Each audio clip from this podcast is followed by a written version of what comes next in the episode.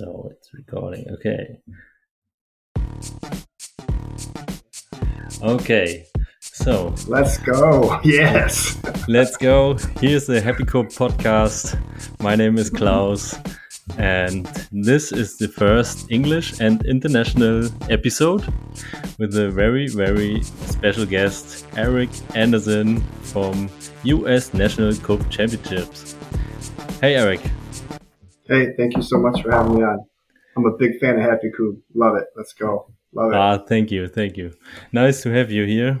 Um, what time is it at your place now? It is uh, just after 3 p.m. So, ah, yeah. Yeah. Very good. And yeah, I'm on Fuerteventura in Spain at the moment. Here it's 9 p.m.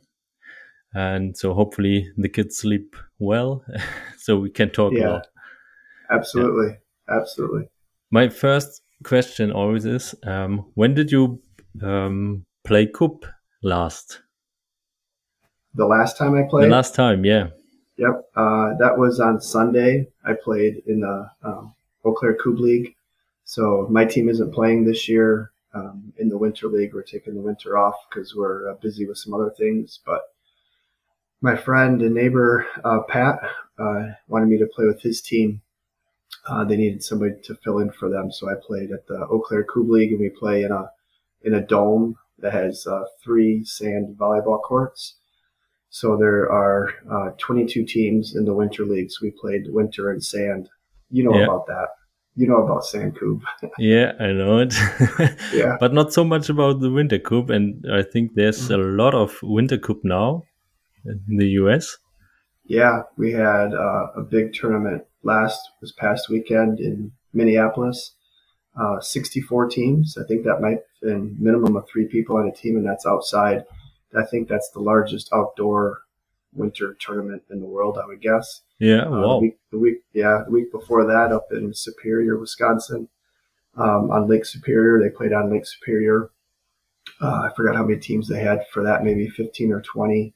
And then this next weekend, uh, down by Milwaukee, there's a tournament, um, an outdoor tournament on a pond yeah. um, down there as well. So I think it's three weeks in a row in um, Wisconsin and Minnesota. There's outdoor tournaments. Yeah, very great. So it's not um, such as a off off season anymore. Um, no, no. I think the only off season in in the U.S. is actually maybe I would say from uh, um, middle of October maybe to um, early February. But then Yeah. there's some leagues like Eau Claire has a league and Minneapolis St. Paul has a league, and I think there's a couple other leagues as well. So um, there's some other things happening.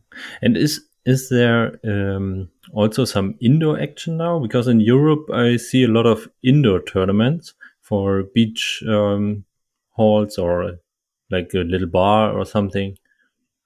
Yeah, so our our Eau Claire Kubb League is indoor on the sand um, in that in that dome. So it's I don't know maybe 60, 70 degrees, maybe Fahrenheit's maybe 20 Yeah. degrees Celsius, and then um, that league also hosts a couple indoor tournaments in the sand as well. So um, they have those as options here um, here in Eau Yeah. So yeah. Okay, very good.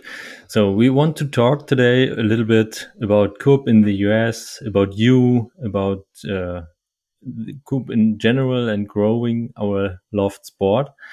Um, first of all, in Germany, I say always Coop. You say, I guess, Coop. Coop. Coupe. Yeah. What do- I think it's I think it's uh I think it should be shorter. Coupe. Uh, pretty quick, I think, like how you say it. Oh, I yeah, think we say things a little bit longer here. So we we throw in the coupe a, a little bit longer, I think. Oh, yeah. So, Okay, so um, don't get me wrong if I say Coop. no, that's great. Yep. Good. And yeah, maybe can you start maybe for the listeners from Europe, maybe, or who is not so much into Coop? I think the most of our listeners um, know who you are. Um, but can you start maybe introduce yourself a little bit? What are you doing, Yeah. and when did you start to play Kubb? Yep. So uh, the first time I played Kubb was I think it was in 2000 and summer of 2002. Uh, we went to my wife and I went to Sweden to visit some friends. Um, all my grandparents are from Sweden, so it, was, it meant a lot to me to go to Sweden. And we played Kubb with uh, with some of our friends. Didn't play it again until 2005. My wife and I and my oldest daughter uh, lived in um, Karlskrona, Sweden, on the south coast uh, for one year. And so uh, some people that we met there uh, introduced us to the game again. We played it a lot, uh, just fell in love with the game. And that, that's how I, I learned the game. And then uh, moved back to the U.S. My dad found a place here in America that sold Kubb sets. And he had a Kubb set waiting for us when we moved back um, to the U.S. in the summer of 2006 and uh, took that Kubb set to we moved to um, Helena, Montana. Took the Kubb set there, played with a bunch of friends. We only out we were out there for less than a year, and then we moved to Eau Claire in 2000 uh, January of 2007. It's about 16 years ago. Um, we moved to Eau Claire with with one Kubb set. That's all we had, and then I had this passion to start a tournament and um, to do a fundraiser for uh, um, the atrocities that were happening in, in Darfur, Sudan at the time. And uh, just had that first tournament in 2007. I think it was the only, it was the first open Kubb tournament ever in the U.S. And have you played? Have you played on a tournament before, or was it just uh, your own idea to organize yeah, it one? My, it was my own idea. I, I, had never played in a tournament before ever. Um, and at that time, I had heard about the World Championship, but I didn't know anything about it, nothing about it. Um, and so we started that first tournament here, here in Eau Claire, and that was the first tournament in in the U.S. And then from there, it just grew more and more and more, and I could talk for an hour just on that. But um, yeah, so then I started another tournament in a small town called Dallas, Wisconsin. That's an hour north of here for their Oktoberfest. Um, and then I started a tournament in Rockford, Illinois, which was my, which is my hometown. Um, that tournament doesn't exist anymore, but we started that one and did that one for like three or four years, organized that one. Yeah. Did Kubb Nation magazine. I've been playing in tournaments since 2008 and it's been an amazing, amazing ride. I've met so many amazing people over the past yeah, 16 was, years. It's crazy. And of course, I um, googled a lot of uh, Eric Anderson the last days, and it's so incredible how much Kubb content you created and how much impact you had on the uh, Kubb community. And of course, we could speak days now. I think um, about organizing, about the rules, about fair play, about community building, anything. Um, and it's uh, really really impressive. Um, and i just want wanted to uh, ask you this fact. You said you came to Eau Claire with this one Kubb set so um, your whole community or your friendship and everything in Eau Claire is actually built on this one Kubb set or can can i say that a lot of it yeah for for sure until our kids got to school yeah. yeah, it's tough. It's tough to meet people. I think, especially in a in a new town, until your kids get into school. And I think my oldest daughter was two or three when we moved here, and so it was another, you know, two or three years until she got into school, and and I would just go to the farmers market and try to introduce people to Kubb, and um, you know, just try to get the word out. And how, there was uh, an event. How how can I uh, imagine this farmers market? there's a place where you can build a field and just play kubb or Yep. So uh, it's it's downtown Eau Claire. So the different farmers come down there and they have their market and sell their stuff. And right next, and that's along the um, one of the rivers in Eau Claire. And there's a big a big grass area. And I would just go down there and have a Kubb set set up. And I would just ask people when they would walk by, "Hey, do you want to do you want to play this game?" and I, I had that passion. I had that drive. Maybe I was a little, little crazy. Um, and, uh, actually one of the people um, uh, one of the people that I went and played in Sweden with in 2000 and the second time, which was 2014. Um, he was one of the first people that that you know that found the game after I moved here, and I introduced it to him. And, and I haven't met somebody yet that had played Kubb in Eau Claire before I moved here, so it's just a crazy, crazy story. So yeah.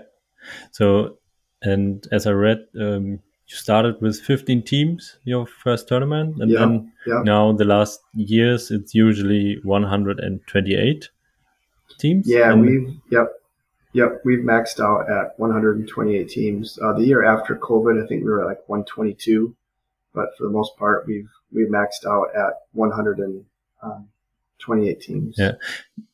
did you have some vision like this when you started, or No, no. I the, the first tournament we had, you know, like I had a couple three sets, and then uh, the people that came had a had a couple sets. The sets weren't all the same; they were all different, and and I and I didn't really have a, a vision. And but then everybody had a great time, and I was like, we have to do this again next year, and it yeah, you know doubled in size, and that's when I started learning a little bit more about the World Championship. I think there was maybe another tournament in Europe at that time that was happening that I was able to see on the internet.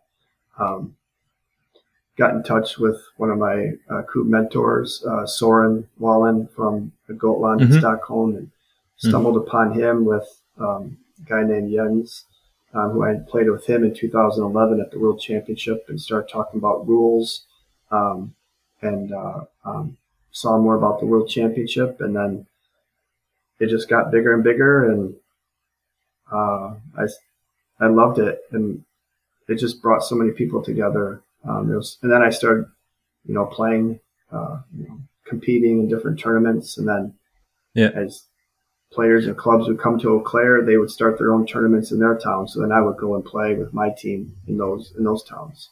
So and um, would you now, if you introduce you to somebody, would you now introduce you as a kubb organizer or a kubb player, or what would you say?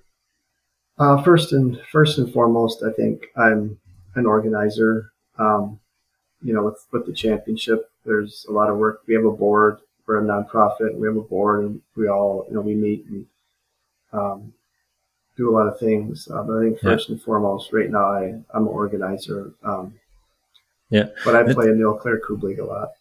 Yeah, let's um, speak a little bit about the U.S. National Kubb Championships. Um, it's as to see from Europe, it's the biggest event and these once in a year main event um, where everybody is going, and uh, of course the name already give it uh, gives it. Um, but is it also completely uh, how to say um, accepted in the US, or are there some movements to say how why only this is a national kubb championships? Because uh, in the background in Europe we have we have the European Kubb Championships um, now, which is organized by the associations, but before there was another um, what was um, organized by one person. So of course there could something like this in the US. Um, how's the situation there? Um, I, I mean, I guess the way that I look at it, the U.S. Championship is the U.S. Championship. Um, there's a lot of other great tournaments out there. Yeah. Um, but I, there's only one. I mean, we get teams come from coast to coast, and I think from what people tell me, and this is just what people tell me. Maybe, maybe other people have other opinions. I'm not sure, but um, this is the big one, and I've I've seen people cry because they win, and I've seen people cry because they lose. And Yeah, to me, it's it's it's the big one. Um, and we work hard. I mean, we try to put on an event. You know, I I get inspired um, by what's happening in Europe with your tournaments over there, and seeing it's not like as an outsider looking in. It's not just a tournament; it's an event. And I think you know the um, the the new European, you know, championship is Yeah. does just that. It's just like it's an event, and I see these tournaments in Switzerland and Germany and Belgium, and it's like it's like a big party. Um, and what we've wanted to do is we've always wanted to create an event that is open for for all levels of players, and um, we have different brackets. You know, as teams play in the playoffs and lose, they go down to a different bracket. And, Yeah. Um, but I think to answer your question, I think the U.S. Championship is there's it's it's the one. Yeah. So yeah. that was also my view here from Europe. And but uh, beside that, is there an how to say an U.S. association of Kubb, or is there something? No. No. Mm-mm. So that's something that uh, some people of us talked about uh, many years ago, and um, we just never went down that route. Um, our, our tournament directors, like we just actually, I, I invited all the tournament league directors that we could find in the U.S. Um, just to have like a FaceTime, Facebook talk or whatever. And we actually met on Sunday night just to kind of meet each other because then we have people hosting tournaments in like Los Angeles, and Maryland, and Pennsylvania, and North Carolina, all over the place. Um, and so um, it's good for us just to talk and see what's working and see how we can help each other. But there's no official um, like American Kubb Association or uh, Federation right now. And is there maybe you can give a little overview overview of uh, Kubb in US maybe? Um, is there something like a US league or or only regional leagues? Um, for for like for the leagues, all the leagues are like local. So if if teams play in a in like a summer league or a fall league or a spring league, it's it's all local. It's like the Eau Claire Kubb League. This past fall, I think they had almost forty, maybe not forty, but maybe like thirty-five or thirty-six teams. Um, but some of those players come from two hours away to play um, because the competition level is is so high, and they do a really good job at just you know having people having fun, but it being competitive as well. Um, so that's what we have for leagues, and then all the tournaments are run um, by by individuals or uh, teams of people, you know, so friends. Yeah, and I don't know if you know the exact number, but about how many tournaments are in the year in in the US? I think this year, I think we might be like around thirty, maybe or so. Okay. Um, maybe about 30, 30 tournaments, I think. So. Um, And do you have yeah. uh, do you have any um, like organization that no two big tournaments are on the same weekend or something? what what uh, tournament organizers have I think tried to do, and um, they'll get it's tougher when there's years that there's more tournaments, but um, they try to have it so that the tournaments are not on the same weekend. So um, and even coast to coast. So like if somebody's hosting a, a tournament on the East Coast, they would love to have somebody from Wisconsin or Minnesota, you know, one of the top teams come and travel there. So they're going to try to have their their tournament on a different weekend. Um, that can make it tough sometimes, but um, it does make it that almost every weekend in the summer there is uh, a tournament for people to go to. So, uh, how is it for you? Um, how far have you to travel if you go to the next tournament, which is not in Eau Claire, maybe? hmm For for me myself, Yeah. um, the closest location for me would probably be like uh, Minneapolis, St. Paul. It's like the Twin Cities, and that's that's two hours away. Um, but I've traveled to in the past to um, down to by Milwaukee or Rockford or Des Moines. Um, another place in Iowa called Decorah. I've been different places in the, in the Twin Cities, uh, over by Appleton and Green Bay. Yeah. So I've traveled. Um, I want to I want to take my team Tyr's Trey. I want to take them to the West Coast Championship. I want to go to the East Coast Championship. Um, so hopefully in the next year or two we can we can do that. But um, I think it's like going to Gotland. You know, it's not easy if you're on mainland Europe. Yeah. You have to take a you have to. It's a long drive and or a flight or ferry. So even for us, it's it's tough to um, Yeah. uh, to get to some places because it is it is a it is a far trip. So, can you can you tell me again, please? How is your team um, called? I, I always have problems how to pronounce it. Yep, uh, Tyr T Y R Tyr Tyr Stray. So Tyr was a uh, Norse. okay. Yeah, yep. So Tyr was a um, Norse god, um, and so um, and then Trey is uh, three in in Swedish. Ah, yeah. So it's Tyr's Trey. So his his three. So we're we're like his three warriors. Ah, yeah. Great, great. yeah. So, and um, how much do you play at the moment, or for the next year? How much do you plan? Um, right now, I right now I'm not playing much at all. I I I've been uh, busy right both with my family and my daughters play volleyball in the winter, and it's just time. Yeah. And I think sometimes it's good for me to take kind of a a, a little break too Yeah. from it. Um, but this spring, uh, we'll our team will play in the in the spring uh, League here in Eau Claire. Uh, we'll play in the uh, pre pre championship, so that's two weeks before the U.S. championship. Are they there? Are you playing Hmm? at the at the pre? You are playing Yeah, at the pre because I, I read you never will play at the US uh, Nutties. No, no, So- too much work. Maybe Yeah. someday if uh, if somebody takes over the, the operations for that day, I might be able to play. But um, Yeah, you you should uh, speak with Christoph Fischer uh, because he he already mentioned uh, or managed it to play at the KCUA did he? Cup Okay, now? yeah, yeah, at at the 10 years anniversary. So maybe yeah, he can have uh, some tips for you. for sure. No, I, I I should talk to him about that.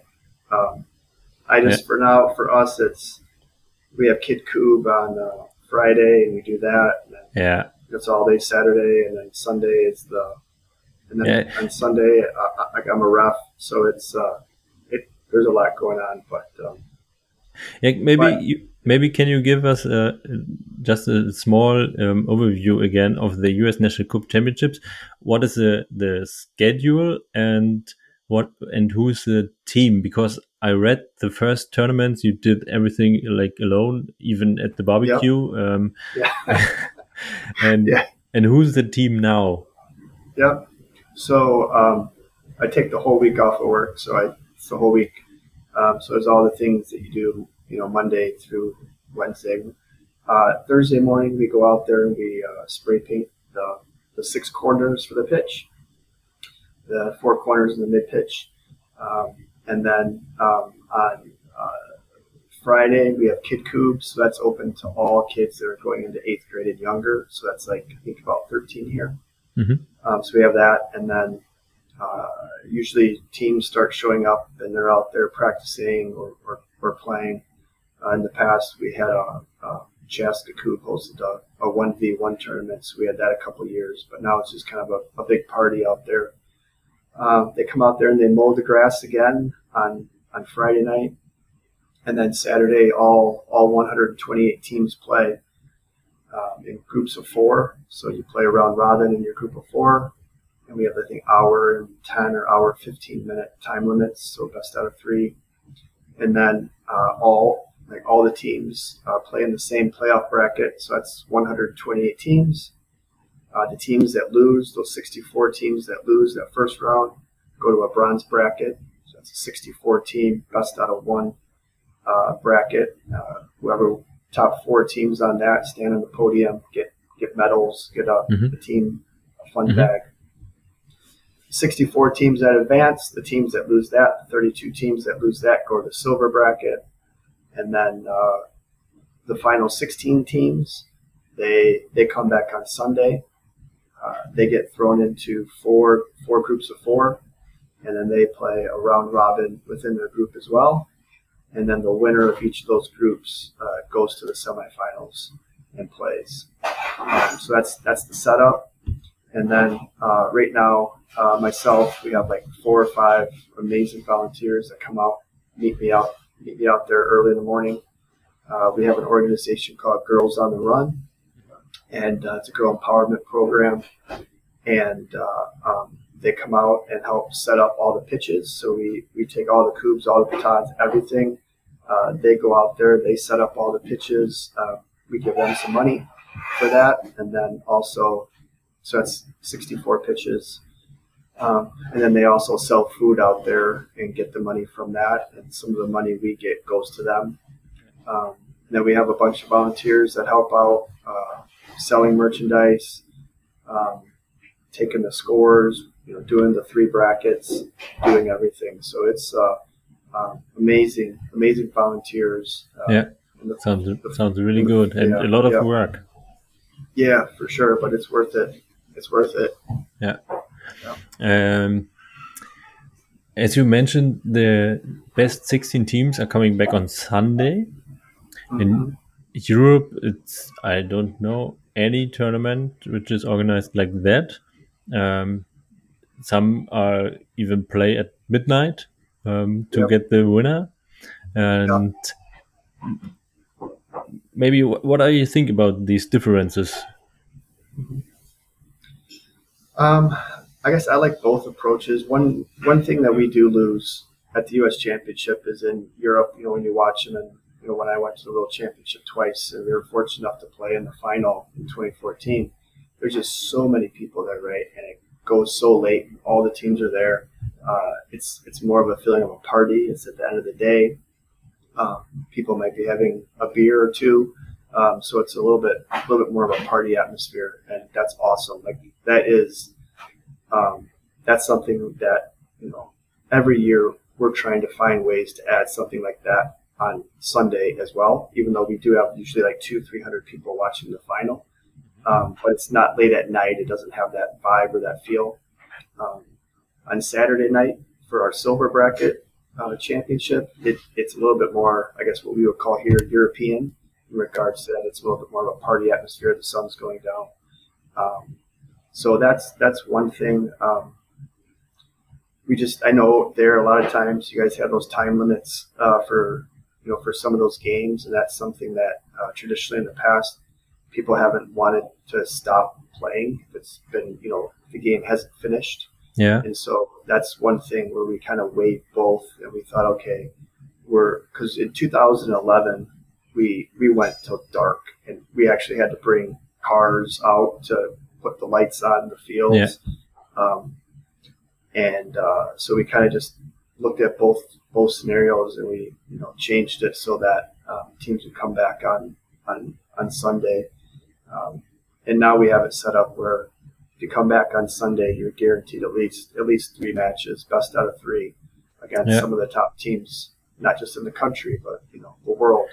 Um, so it's it's worth them to come. So yeah, I I really like that um, model with the Sunday uh, games, and I always yeah questioned or asked myself, um, are there many players coming back on Sunday if they lose on Saturday, or uh, how's the situation with players at the field?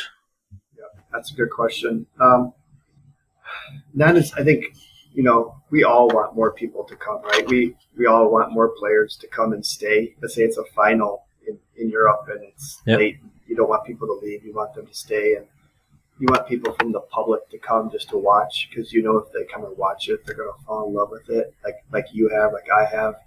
Um, so we um, we try to promote it um, in regards to you know I don't. It starts at 8 mm-hmm. Um, there's not many people out there to watch as spectators at eight, but they might show up at like nine or ten and then just start watching, or yeah.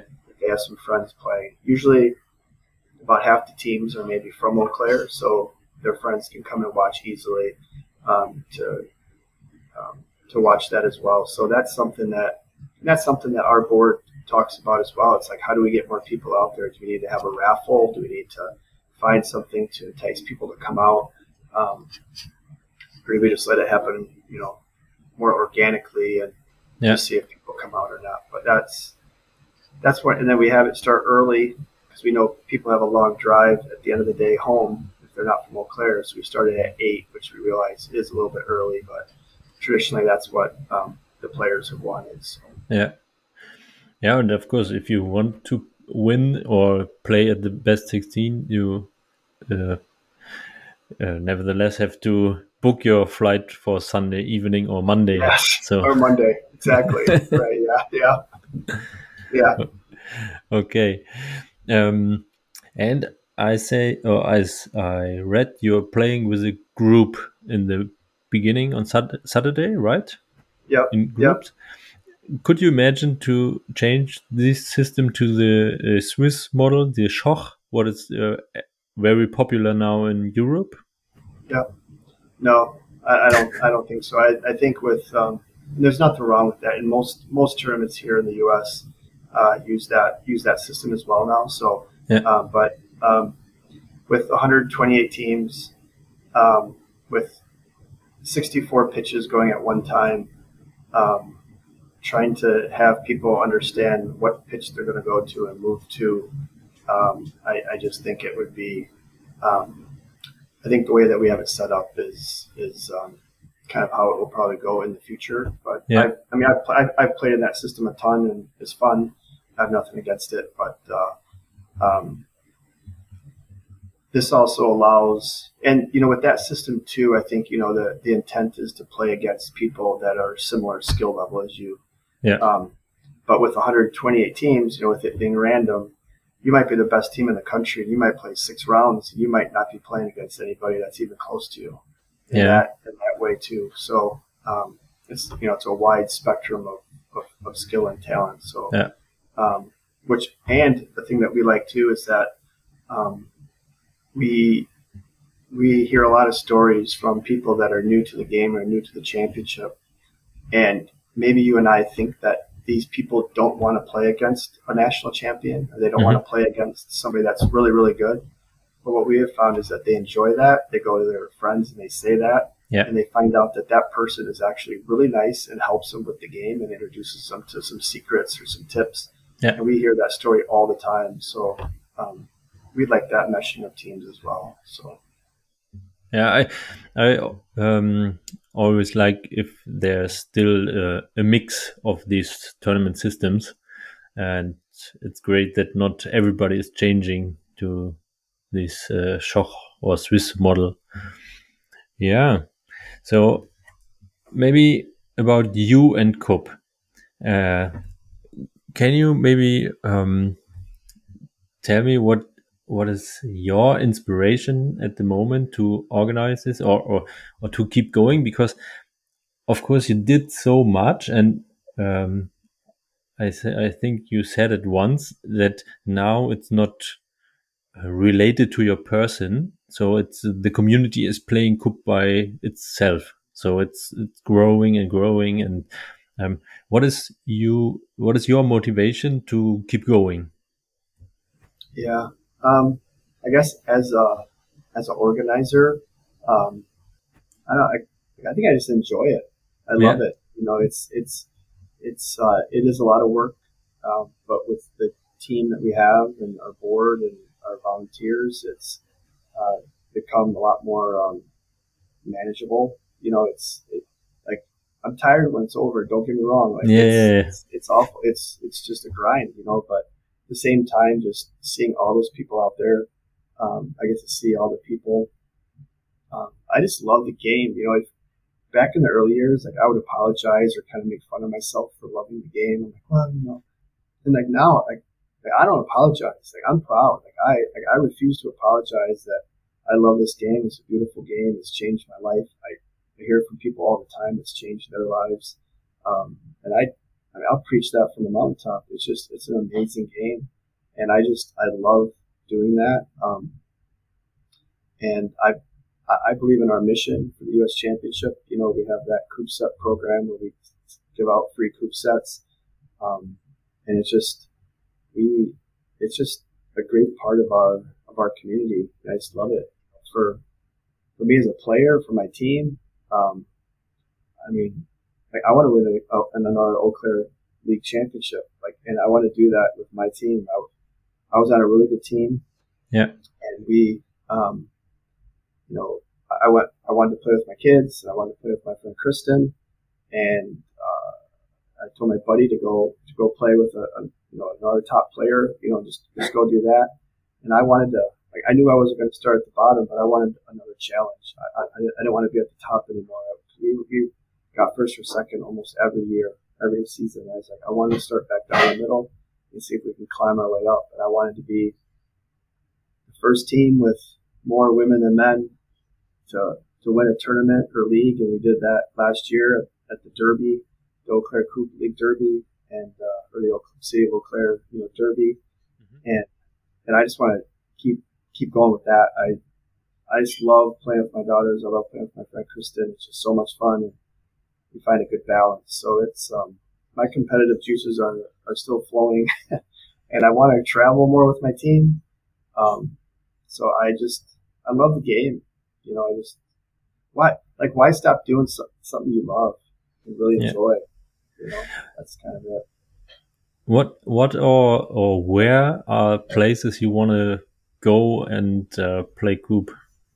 Um, I would, like I said before, I would I would love to travel here more in America and, and do that. Um, nothing against any of our tournaments, but I I'd love to go to the West Coast Championship and be out there and, and be part of that and see the big Hollywood sign. And it's you know it's it's LA. Mm-hmm. You know I mean I want to do that. I've never been there before. Um, I want to go to tournaments on the East Coast, the East Coast Championship. They do an amazing job out there doing what they do and having it be a kind of that culture out there and you know, moves around to different states. And will will we see you on a Europe tour or something the next years? I would love, I would love to. Um, I, I see these tournaments in in in Europe, and I I would love to be over there for like three weeks and hit you know a, a, tournament each each weekend. You know, back in the day, I think Belgium used to have tournaments on like every Saturday and Sunday in the summer. If I yeah. remember right, it was crazy.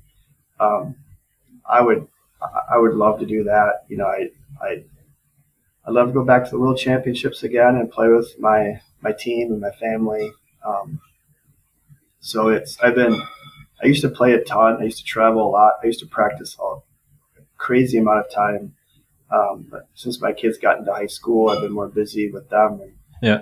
uh, doing things with them. Um, so I haven't been able to put as much time into it, but um, I, I still have that passion to play, and it's just a it's it's, it's the perfect game of you know I'm I'm preaching to you. I'm telling to everybody listening to this knows exactly yeah. what I'm saying, but it's a perfect this perfect mental and physical and teamwork.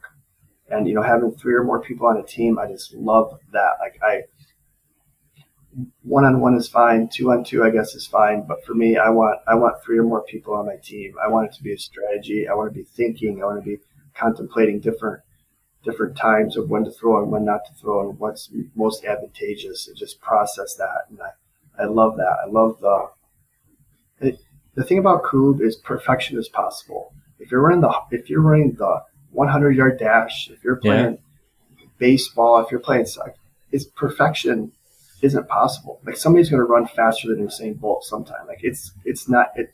But in Kubb, it is possible for perfection. It's like golf, right? Like you can always birdie every hole. Mm-hmm.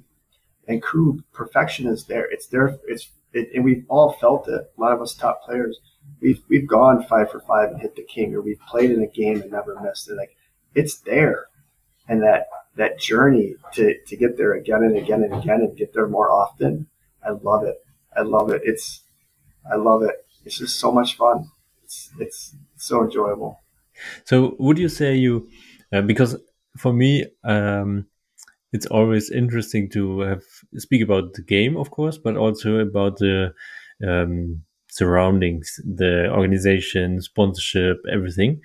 Um, would you say you you prefer to play and speak about the game, or to speak about growing kubb as a sport, or um, speak about organization things like systems and everything?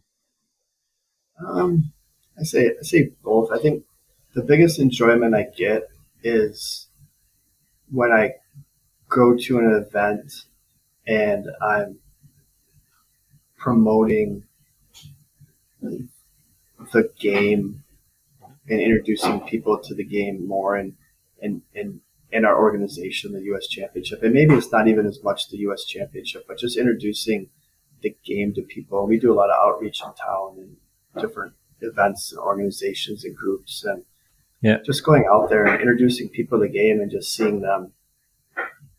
And they ask you a question, you know, what would you do here? Or why did you do that? And you can see Yeah. them. You can see them. Oh, this is this is this is interesting. This is Viking chess. You know, there is strategy here. Um, I I really do like like that part of it, and it's become such a big part of our of our town.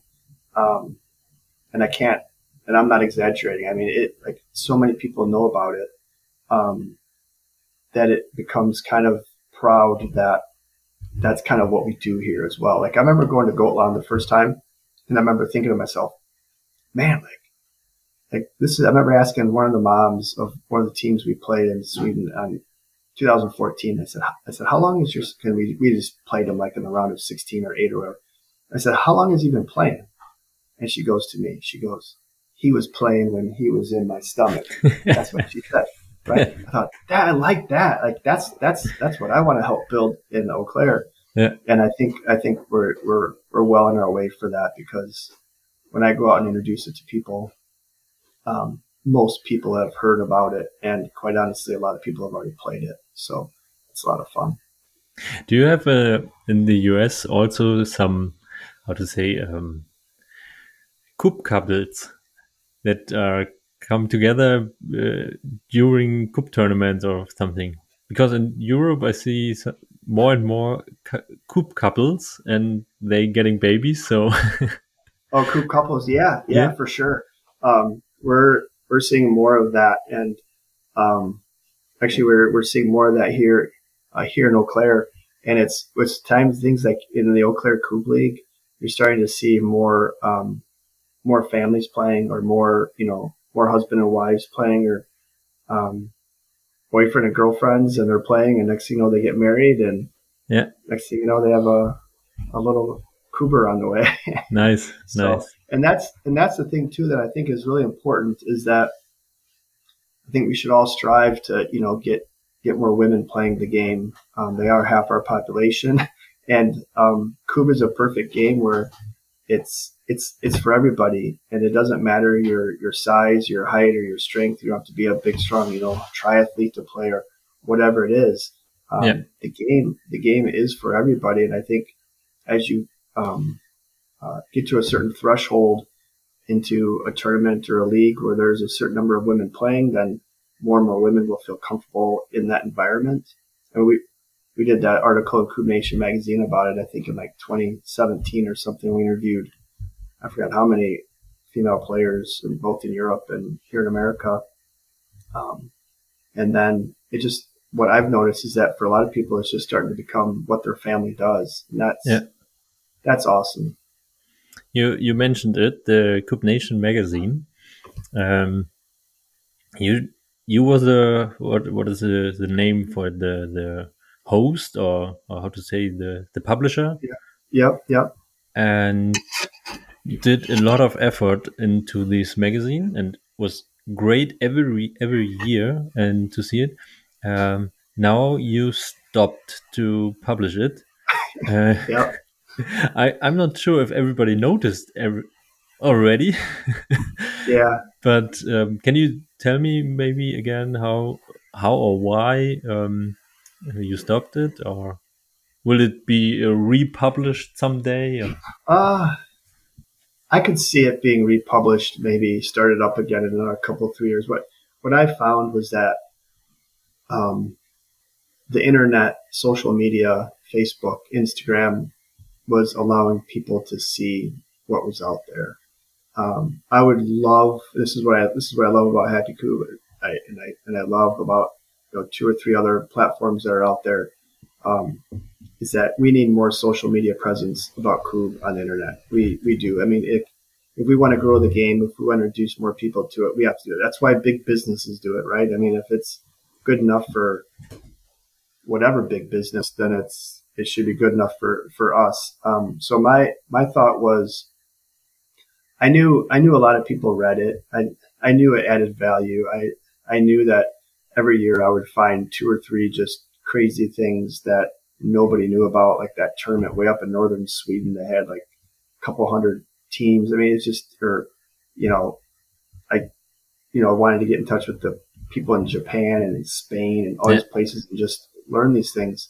Um, but I felt like social media was kind of replacing it a little bit. And I think I was wrong, actually, to be honest with you. I, I think, um, I, I feel like maybe it was going to get replaced by a couple other platforms and, and with social media. And, and I don't see that happening. So, um, I can see it coming back. I just, I'd like to see more people put more I, stuff out there for their own teams. I, I really, uh, understand what you're meaning. And, but I also think uh, the magazine was like, this was a little bit for forever. Uh, social media is fast and it's, like um, you forgot what happening the last three months ago, right? And the magazine I can find now, I can read the articles again, I can start from zero again, or somebody who is new can read mm-hmm. all the magazines and is probably not searching all the Facebook posts of um, KubeOn or Kubb Media or Happy Kubb, yeah. maybe. And so I would love to see it again because that's a that's really a good, good, point. Yeah, that's a that's a good that's a, that's a really good comment, and that's that's one thing that I thought about when I when I got done with it, and I and I you know I have a new website for Tyr's Trey, and I'm I moved everything from Kubb Nation there. Um, and I thought, wow, this is as long as there's this website, this stuff is yeah. kind of like in a library for yeah. if somebody found Kubb today, they can read all these things, and some of these things aren't happening anymore, and that's that's okay. Um, yep, but that's a, that's a really good point. So maybe you've talked me into doing it again next year. um, when we speak about it, did you? Because sometimes there were like sponsors or something in it. Did you um, earn any money with it, or how was yeah, it? How like, was the model of the Nation magazine?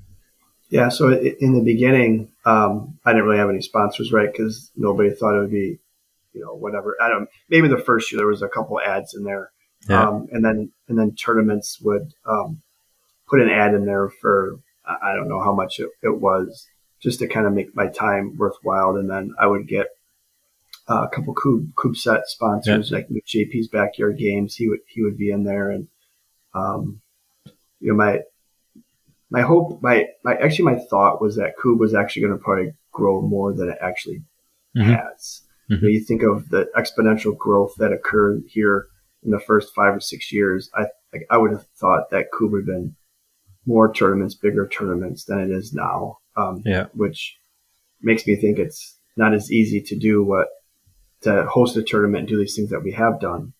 Um, but then at the end, it was it was tough to get sponsors, you know, and I just and you know you make a little bit of money, but you, the time involved in putting into it, it was kind of a there was a lot of time. Like when I did the player cards, we have the player cards. That took a lot of time. That was the first time I did it. I had it so it was backwards, right? So like this person's card was here, mm-hmm. and I accidentally had the back of somebody else's card behind him, right? So I had to move them around and that, you know, I had to find all this information about people behind their back. I was contacting their, you know, wives or their kids or whatever it was to get this information. Crazy. Um, yeah. But at the same time, it was so much fun. I mean, I had so much fun learning about, you know, people playing Kubb on a train with Kubb sets that were made in the 3D machines and you know, go on, on and on about all these random um, random things and the interviews. I just I love like I yeah. I love asking people questions. I love trying to learn more about the game or what people's different thoughts are. In those interviews, sometimes what, I go back and I read them and I just love it. What was your um, how to say craziest or, or funniest place where you played Kubb? Hmm. Like I, for for yeah. my uh, own example, I often when we travel have uh, one button. How do you say button? The time, uh, yeah. One button and the king, to Yeah. to the travel, so I can just have a, a travel um, throw at the king. Maybe Right, right. as we as we did, for example, in the um, in the Madison Square Garden. Madison Square Garden. no, not no. Sorry, sorry, not Madison Square Garden. Um, how's the park in New York? Sorry, Okay. Yeah. No, it's okay. It's okay. Um, what was the the, the park in New York? The uh, Central Park. Central Park. Sorry, not the Madison Yeah, Square Garden. yeah, yeah, yeah. That's still impressive. Central Park is. I thought, wow, he got a nice square Park. Um, I would. I don't. I don't know the craziest place I've. I can tell you one of the craziest stories. yeah. So uh, a long, long, long time ago. This is probably in 2009 or 10 or 11. I don't know. Uh, my buddy Aaron Elringer and I, we would meet before work early in the morning, and we would go play. Um, and just talk. You know, it's, it's kind of like therapy, right? You just play and you talk, and it's so healthy. And that's another beautiful thing about the game. Um, and we were playing at a at the park, actually the park where we hosted the 2009 and 2010 championship. And um, we were playing and we're just it's like i don't know six o'clock in the morning maybe five thirty in the Mhm. morning. And uh, next thing you know three uh, three police cars show up.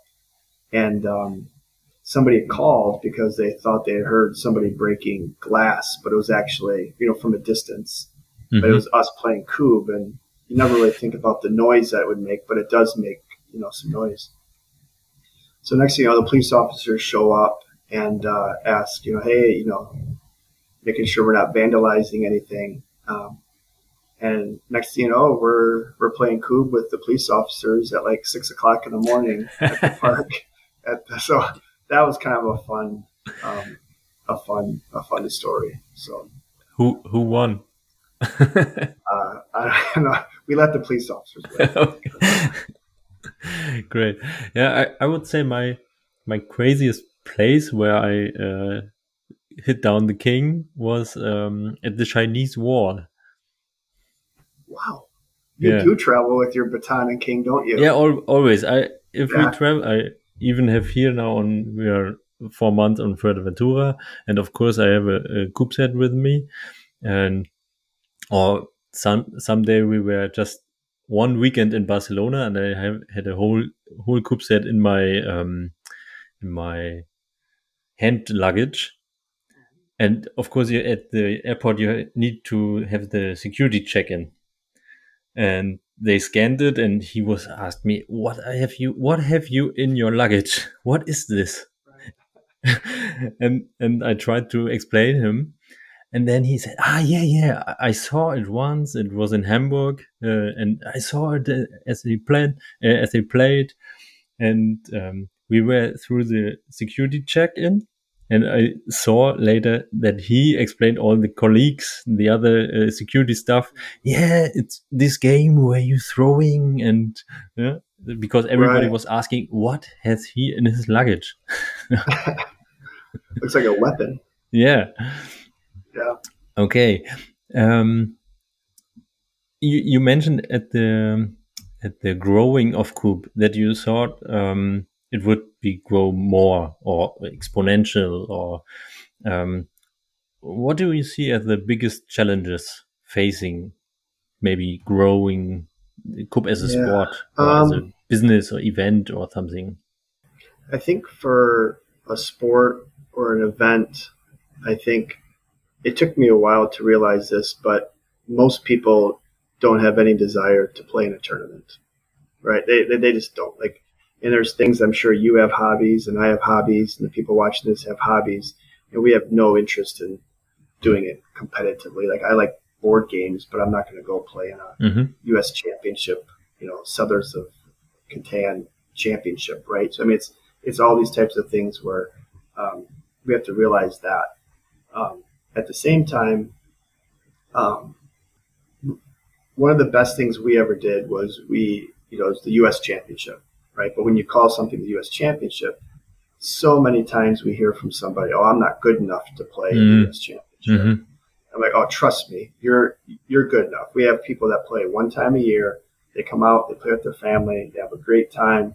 They're done at like two or two thirty or three, and then they go home and it's been a great day, right? Yeah.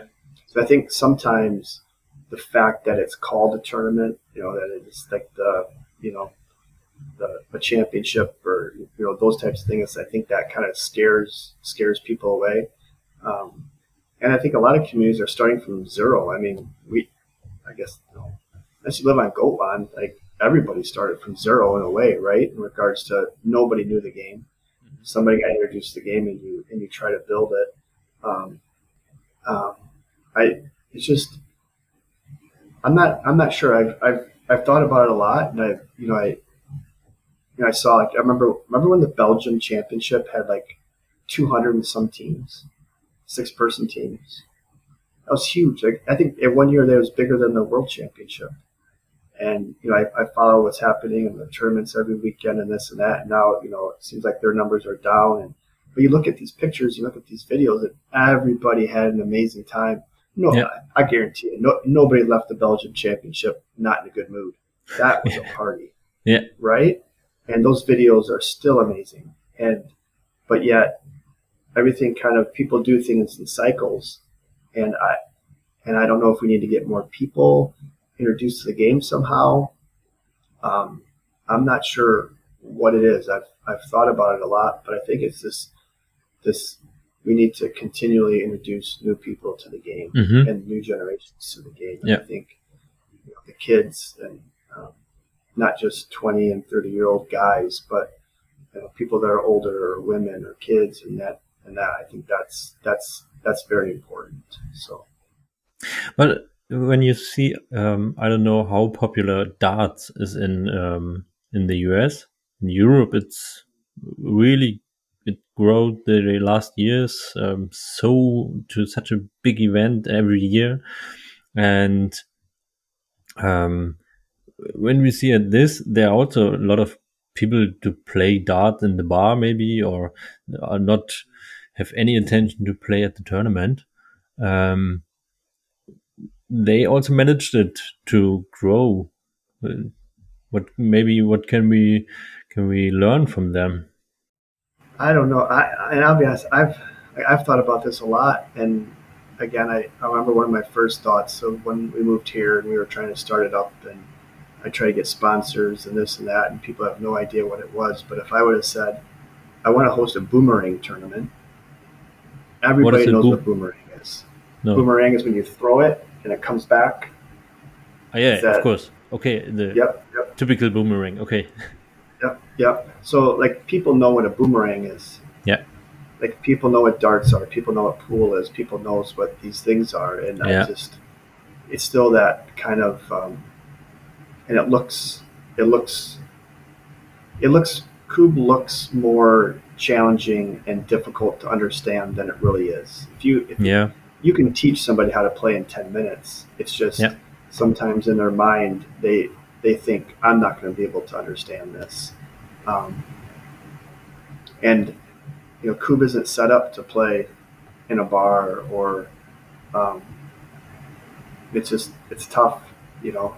Um, yeah. I think it's just, if people have passion for it and they want to grow the game, they have to get outside, outside of their friends they have to find ways to get outside of their group, and they have to try to find ways to introduce it to to more people. Yeah. And they have to volunteer their time. They have to hustle. They have to grind. They have to go out and and really try to do it. And so many people, and I'm sure it's the same way in Europe, maybe in some of these places, but you know, in Eau Claire, in the U.S., a lot of times I think in the past people have um, given up because they didn't get close or after two or three years of a tournament or something, maybe they still only had like 12 teams or 14 teams.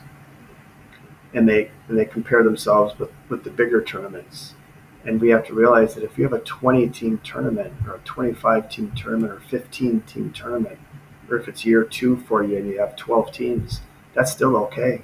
Like that's that's that's going to happen because you're starting from zero, um, and uh, so that's that's okay. But um, like I'd be curious for you I, because I don't get to talk to people, you know, have conversations like this with people in, in Europe about European kubb. But like for you, like what do you think has happened in regards to um, kubb tournaments or size. Like, you know, think about Belgium or Switzerland or some of these countries. Like to me, when I look at it, like it seems like some of these countries there's fewer tournaments now.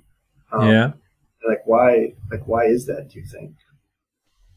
Yeah, I also think it's um, as you said. How how did you call it? They like a cycles or a lifetime um, cycle, and um, in some regions or countries, kubb has already, um, yeah, like a little limit, and uh, the the whole or the first wave is over now, and if there's not the new generation um, growing the sport again or, or keep going, uh, so it's falling down. Um, I can remember in in Rostock in Germany, it's it's called that uh, it came from Sweden over with a ferry to Rostock and then to most of Europe, and there was like a, the first wave of kubb in the beginning of 2000, 2003, 4, something like that. Um, what was not my time. I started to play in 2012, and after that, I think it was also a little bit down, and now it's growing again because of these associations of the more clubs and everything. Um, I don't know why exactly, but it's growing again in Europe, and I think this this structured way and this um, uh, united way to build it now is helping, but it's helping in the in the sport way, not in the overall way that everybody is playing and knowing what is kubb. But for the competitive and for the tournaments, it's really good. I'm not sure if that is the way for a long term um, to grow the sport, but at the moment it feels good to grow the tournaments, have better quality, better um, how to say work together between the countries. Right, right. Yeah. One thing that we're we're blown away with here is uh, you guys have like almost 200 people signed up for the singles tournament at the European Championship. Yeah, in like that's all, in that's in, amazing. In I think in one or two hours. that is crazy. That is awesome. yeah. So, so do you do you think do you think uh, and I hope it's okay if I ask you a question, but or yeah. two I guess now, but do you for s- some people have signed up and let's just be honest, they're not like the best kubb player, but they still want to play in that singles tournament. What is are they just they just want to be a part of that party, right? Yeah. So you you go uh, anyway because you play in the in the team tournament. Yeah. So of course you want don't want to sit around the day before, and why not trying to play against the best, um, and also have these party? You said it. Um, you want to learn, you want to improve, you want to um, take part in these big events, and maybe challenging or facing the the last year's champion yeah. Or or even just get a um, um, a big lose against him uh, but learn something maybe. Mm-hmm. and yeah i don't know why it's so uh, popular but for me it's the same. I, I don't have a, a, fixed team. I'm like how to say a free i'm a free agent uh, yeah free agent. Yeah yeah uh, and I usually just uh, signing for the single tournament first, and then looking who's else in and uh, search for a for a team. Okay. So yeah, yep.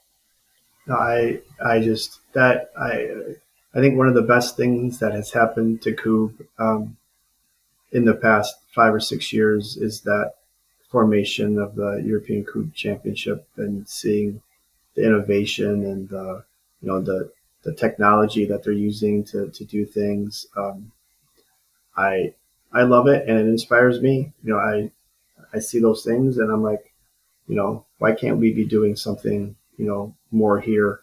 Um, even though I think, you know, I'll speak for our tournament and I think yeah. we do a really good job, but at the same time, it's always, it's always great to see what other people are doing and to add new things to, uh, to those events. So, yeah. um, I think it's awesome. And, and going think, to Stockholm this year, that's awesome. I think it's um, inspirational in both ways. So if I look at your tournament, it's always a great inspiration. And if I now mm-hmm. look at all your activities around Kubb, it's yeah, such an inspiration to do more. Yeah. So I appreciate it. Respect. Boom. yeah, boom. um, okay, let's see. I think we have uh, one hour at the clock. Um, I have always some some fast um, questions at the end. Okay. So yeah. Um, so da, da, da, da, first of all, can you imagine to play the sure shot at the U.S. National Kubb Championships? Do you you know what no. the sure shot is yet? Oh yeah, yeah. We actually yeah. used it uh, at a at a tournament here about five or six years ago for for two years. Um, but I don't see it coming to the U.S. Championship now. Yeah, or in U.S. in general, some some tournaments. Uh I could see a tournament doing it for fun, just to be different, and I think mm-hmm. that'd be cool, you know. But um, yeah, that's just a Switzerland thing, right? Is that? Uh, yeah, and I'm playing at uh, Ahoy Beach Cup also, but yeah, it's Switzerland. Okay. Typical. Okay. Yep. Yep. Um, I love okay. Swiss Kubb, by the way. So I'm not I'm not trying to be mean about the sure shot. I, I love Swiss Kubb. yeah, just, it's great. They have a great community. Yeah. Okay, so what do you think is for you better, kubb on grass or at the beach, or sand? Uh, grass. Grass. grass. Okay, what do you like more, in casting kubbs or throwing on them, hitting them? In casting.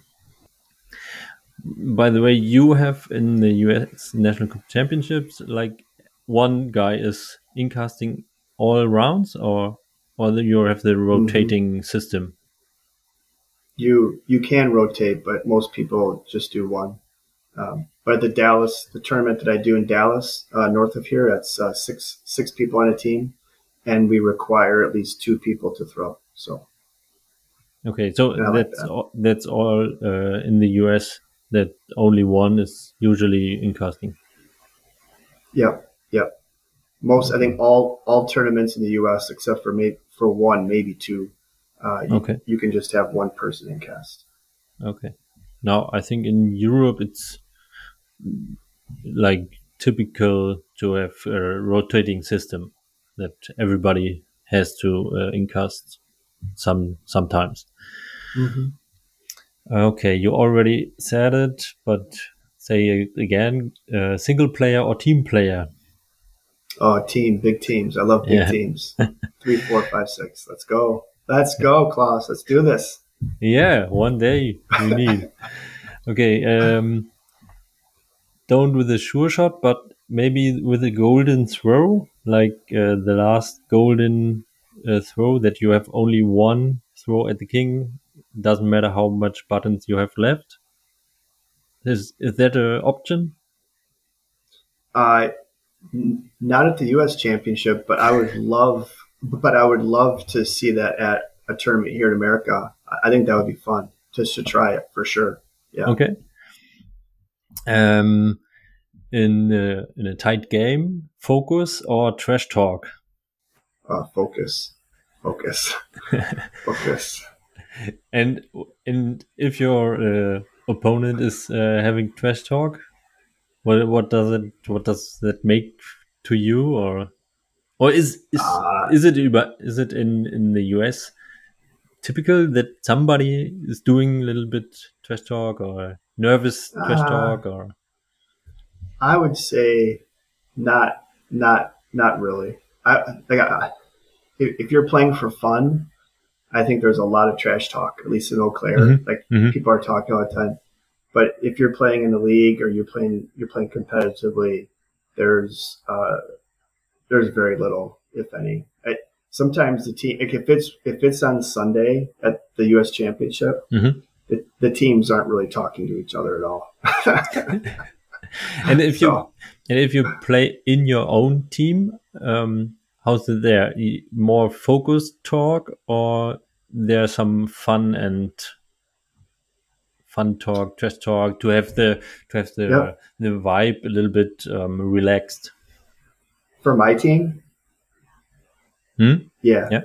For for my team, I, I- I would say that's that's the one thing I love about big teams is because everybody needs something different, and so like I'm kind of the captain of my team, so I know one of my players might need this, and one of my other players might need might need that. You know, one might need a little bit of a joke or for me to make fun of myself, and the other one I might have to say, "Let's freaking go! Like, let's do this!" You know, so that's the part I love about it is that you can't.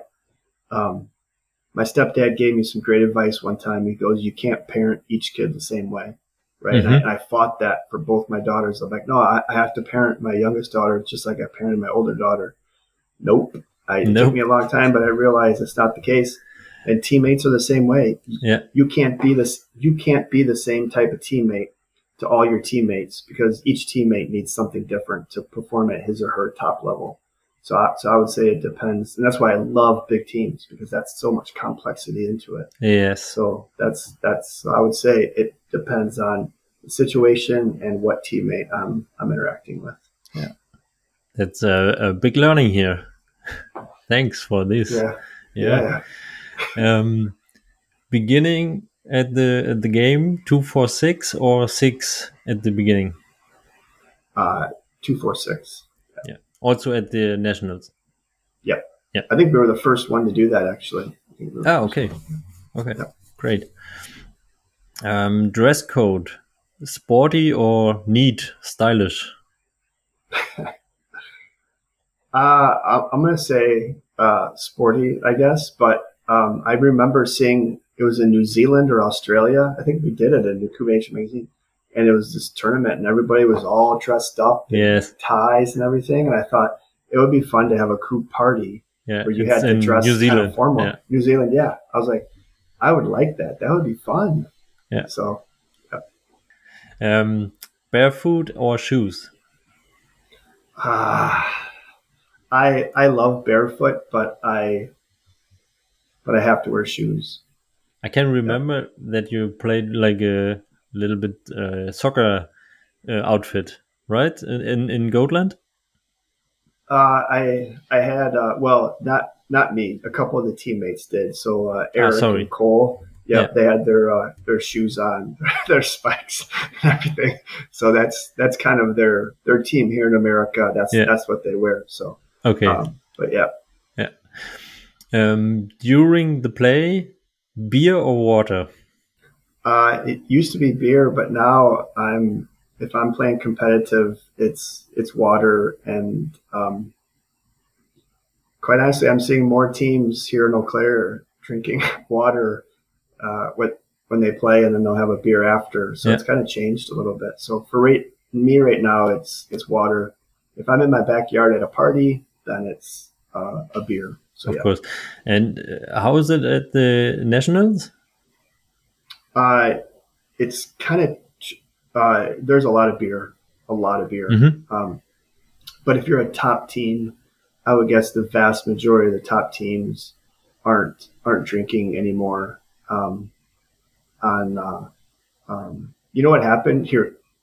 Quick story for you, right? Mhm. So uh, back in the early 2010s, um, it was it was it was more party, right? And everything. And then a young team, a high school team, they were probably like 16, 17 years old, uh, Coopsicles, and actually won the U.S. championship again Yeah. this year. But uh, on on Saturday night, they would go home, they would eat, you know, pizza, and they would go to sleep and drink Gatorade. They were all athletes in high school, and so they would get to Sunday and they'd be pretty fresh. You know, they'd be hydrated. I mean, a lot of the other teams were hurting from the night before, and I think what happened is a lot of people, and it wasn't like they were. It was intentional that they weren't going out and party. They just were too young to go out and party. And I think some people realized, man, if, if we want to, you know, be competitive, we can't show up in the morning, uh, you know, with a hangover or dehydrated yeah. or not be in your prime form. So that kind of started changing it a little bit. And then over time, as people get more competitive, um, they're, they're not drinking as much when they, when they play. So. Yeah. Yeah. I can imagine if you have the, the night between your games, um, mm-hmm. it's hard. Um, yeah. How is it for the silver bracket? They they play their finals at the Saturday, right? Yeah, Saturday night. Yep. Yeah. Yep. And and how is it there? Uh, those those teams are probably drinking at least a little bit come that time. Yeah. And and and bronze bracket sometimes sometimes sometimes those games are very long um, because they're in a tough tough spot. But um, so silver bracket is kind of a once they get towards the end, I would say it's kind of a mix. Yeah. Um, because like we have a nice trophy to give out for the silver bracket. Um, and a lot of those teams that are playing for the silver bracket, they wanted to play on Sunday. Um, they're really good teams. And then, you know, if you're, if you're a local team and a team you're playing against is from out of town, it's, get kind of some pride. You don't want to lose either. So, um, it's, so it's kind of a mix. So, yeah. Okay. So one or two last questions. Um, when you now reflect on your on your kubb history or your kubb story, um, what topic did you not covered in kubb yet? Like for just in general, or yeah, for today? Yeah. Do you think there's some blind spot in? That's a good question. Um, I I don't think so. I you know I organized the championship. I played. I got a silver medal in Sweden at World Championships. I organized other tournaments. I've done these videos. You know these these help these tips videos for people who have tips. I I kind of work with a few people behind the scenes to you know help them out um, just with stuff in regards to stuff to read and yeah books and stuff to think about and tips and stuff and the magazine. So if there's something else, um, I, will be very interested in seeing what it is. But right now, I'm kind of, I think that might be everything. So I don't yeah. know. Okay. Um, and when you see now the this your own history of Kubb, um, what or who impressed you the most? Um, as a player, one of my first. This is why perfection is possible, but it's uh, Joachim Ekelöf, right? So um, unbelievable. Those those videos of when you know I, those videos are really old now, but you know seeing that and then uh, watching him in person when I went in 2011, I was like, wow, like it's possible. Like perfection is possible, and I just love the fact that he's still out there playing and grinding. Um, that's that's an inspiration for sure. Yeah. Um, locally, uh, Greg, you know, he was just there at the World Championships this past year and I and I and I honestly think he's he's he's he's the best player in America. And just seeing what he does, I I find that very inspirational. And I know both of them have put in a ton of time, mm-hmm. ton of practice, both you know physically and and mentally. So those are two people that I really um, look at as being like just top level. And I'm sure there's others, but those are just two that I I've seen. Yeah. Um, yeah. And big, then as yeah. Uh, big shout out to uh, Joachim. Um, yeah, he last year he played at the the European Kubb Championships and also very good again. Uh, he mm-hmm. was a second at the at the single and also in the final with the with the team.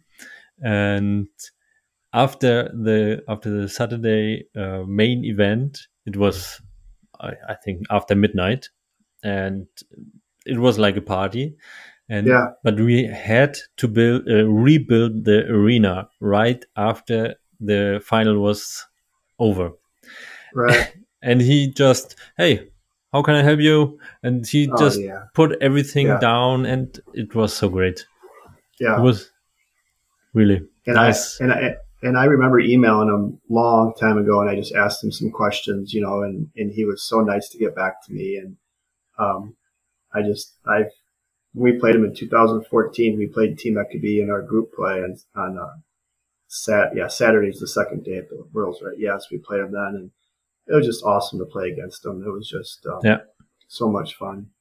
Um, I have a, I got a cool mentor at Soren, and I, I just I just can't say enough about him. I was able to meet him again this past summer. when We were um, in in Sweden just randomly, just by chance, and um, him and I back in the day would talk a lot about strategy and theory and um, yeah, I just I think he's just a bright mind in the game, and um, I was so happy when he won a world championship, and um, he's just just a great person to talk to. So um, yeah, those are some of those those individuals there, and then I get quite honestly like I get inspired by organizations and events outside of Kubb. Like I see people putting on amazing events and stuff, and I'm like, man, like that's awesome know, we have a big ski race north of here. It's part of the World Lopet Challenge thing, and my kids, you know, would do the youth one once, and I'd skied in it a few times, and I skied in it once, and just observing that and seeing that and building that culture. Um, I get inspired by people really trying to build culture and um, try to add add to culture and do do something special. And so, yeah. I look at those types of things that it's awesome. And last but not least, I'm not just saying this because I'm talking to you, but people that really step outside the box and try to do new things with Kubb, like I love it. And that's why I, I asked you to do more in English because I want to know what's going on. And, and, and it's just like, I really admire what you're doing. I admire what uh, this guy named Bob out in um, the Northeast here is doing and promoting tournaments and trying to get out there and doing these types of things. And um, it's just, it, Kubb is so amazing and so beautiful, and uh, and it's not a mainstream sport. I mean, there's crazier sports out there that Red Bull puts in tons of, of money. Course. Yeah, and and we we don't have that, and it's just people do it for the love of the game, and I just I I admire that, and quite honestly, what you're doing, it inspires me to keep do keep going. It puts gas in my tank, um, gets me more fired up to um, to do to do more. So yeah, yeah, I really appreciate it, and uh, thank you for motivating me uh, doing the uh, podcast in English, because if nobody would say it to, hey, why are you don't do it in English?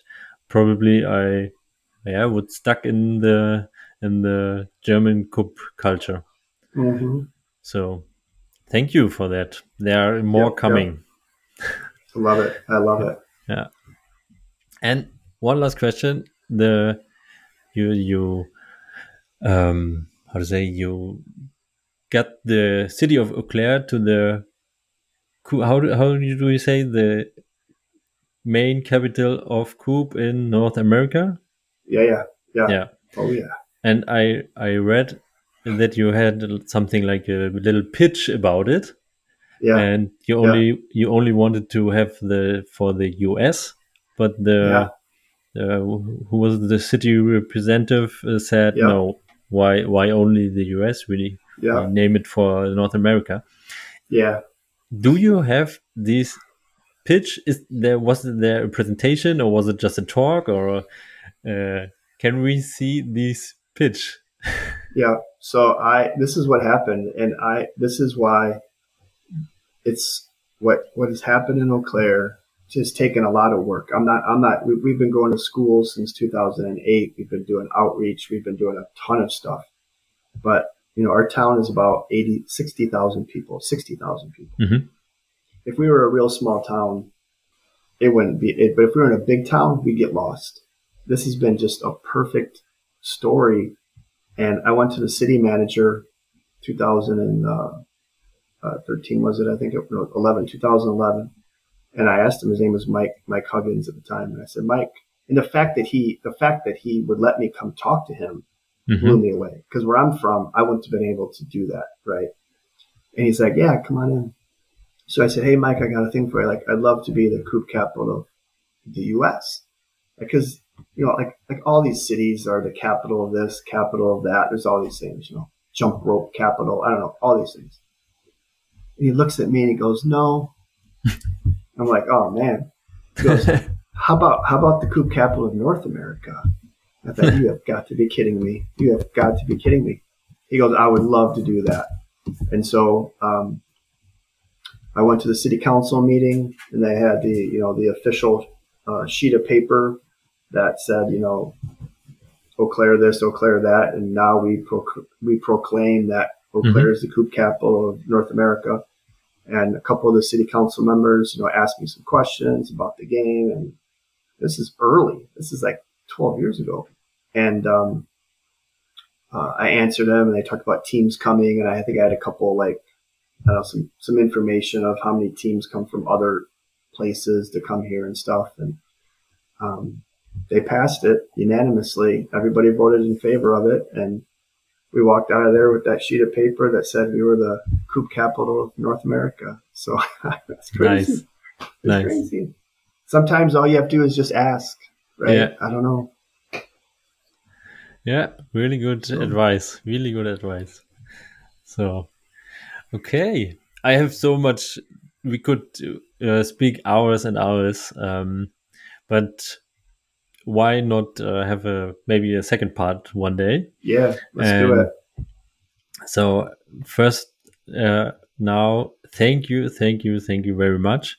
Um, it's really nice, um, yeah, to speak with you, to write with you all the time. You uh, such an inspiring person in the Kubb community, and yeah, thank you for being in the Happy Kubb podcast.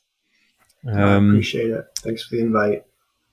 When I when I start now more international um, Kubb podcast, who would you nominate to be one one guest here?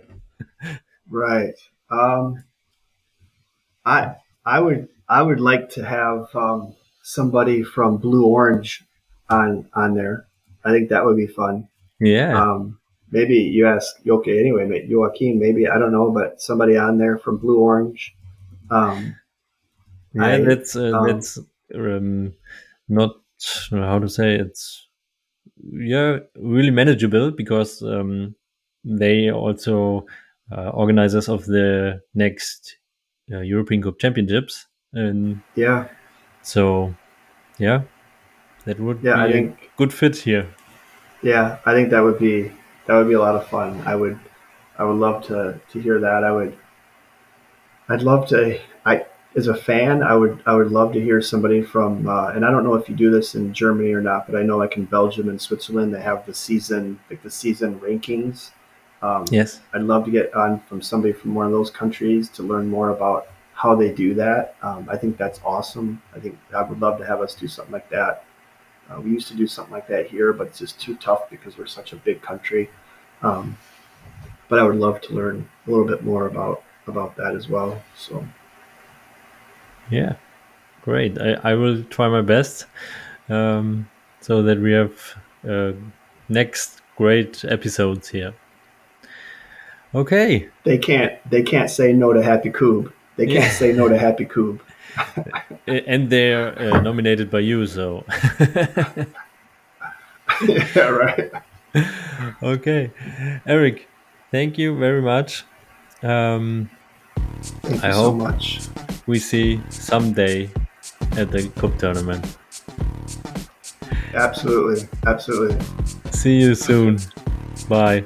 Absolutely. Thank you. Bye bye.